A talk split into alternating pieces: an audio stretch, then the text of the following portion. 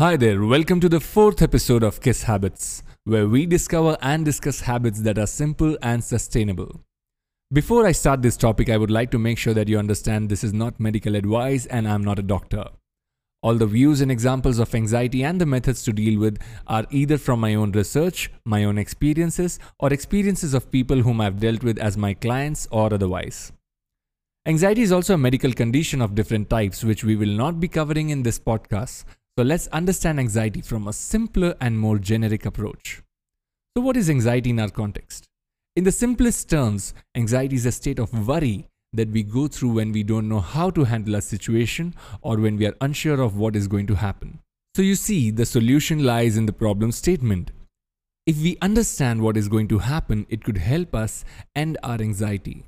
However, if we could predict everything in the future so accurately, we would be better off as astrologers. But then there is one thing that we can focus on, and if we observe carefully, maybe even predict what happens to it. I'm talking about our body. So instead of focusing on what causes anxiety, we could try focusing on what our anxiety causes to our body. As you are already aware, when you are anxious, the body goes through a lot of physical changes. There are some of these changes which are definitely not in our hands, but a lot of them are.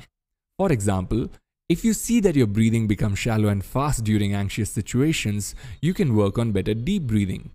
If you observe you start shivering when you're anxious, you could eat something, drink some water, and again start deep breathing. If you feel your body temperature has gone up, drink some water and again start deep breathing. More often than not, when we are anxious, we look for solutions outside. We want someone to do something about our breathing. With regular breathing practice, one could reduce their chances of getting anxious in the first place. Now, if you feel that you cannot breathe deep when you are anxious and it's totally not possible, I completely agree with you. that is because you have not practiced deep breathing consistently before. My friend, if you were a swimming coach and I wanted to learn swimming from you, but I have never stepped in a lake before, you would not ask me to jump in the ocean and start swimming. I'll definitely drown. You'll rather ask me to get acclimatized to feeling water till my knee level and help me progress from there. That is, if you're a good coach. the same goes with breathing. Consistent practice every day for as less as two minutes could bring in miraculous changes in your anxiety behavior. You are in for a surprise because I have brought in a magical breathing which is very simple and definitely sustainable. It's called box breathing and it has four components breathe in, hold, breathe out, and hold.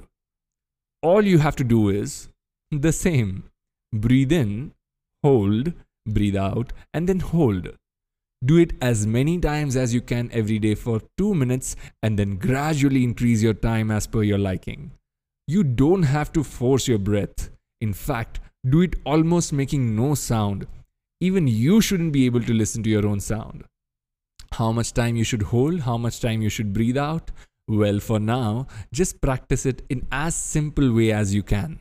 We will gradually see how it goes. In fact, you can message me and tell me how it is going and we could discuss the customization for you.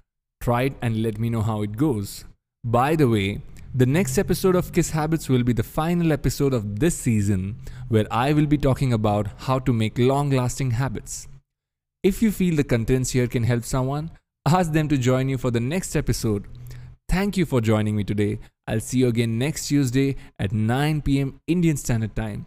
Until then, remember don't imitate, evolve.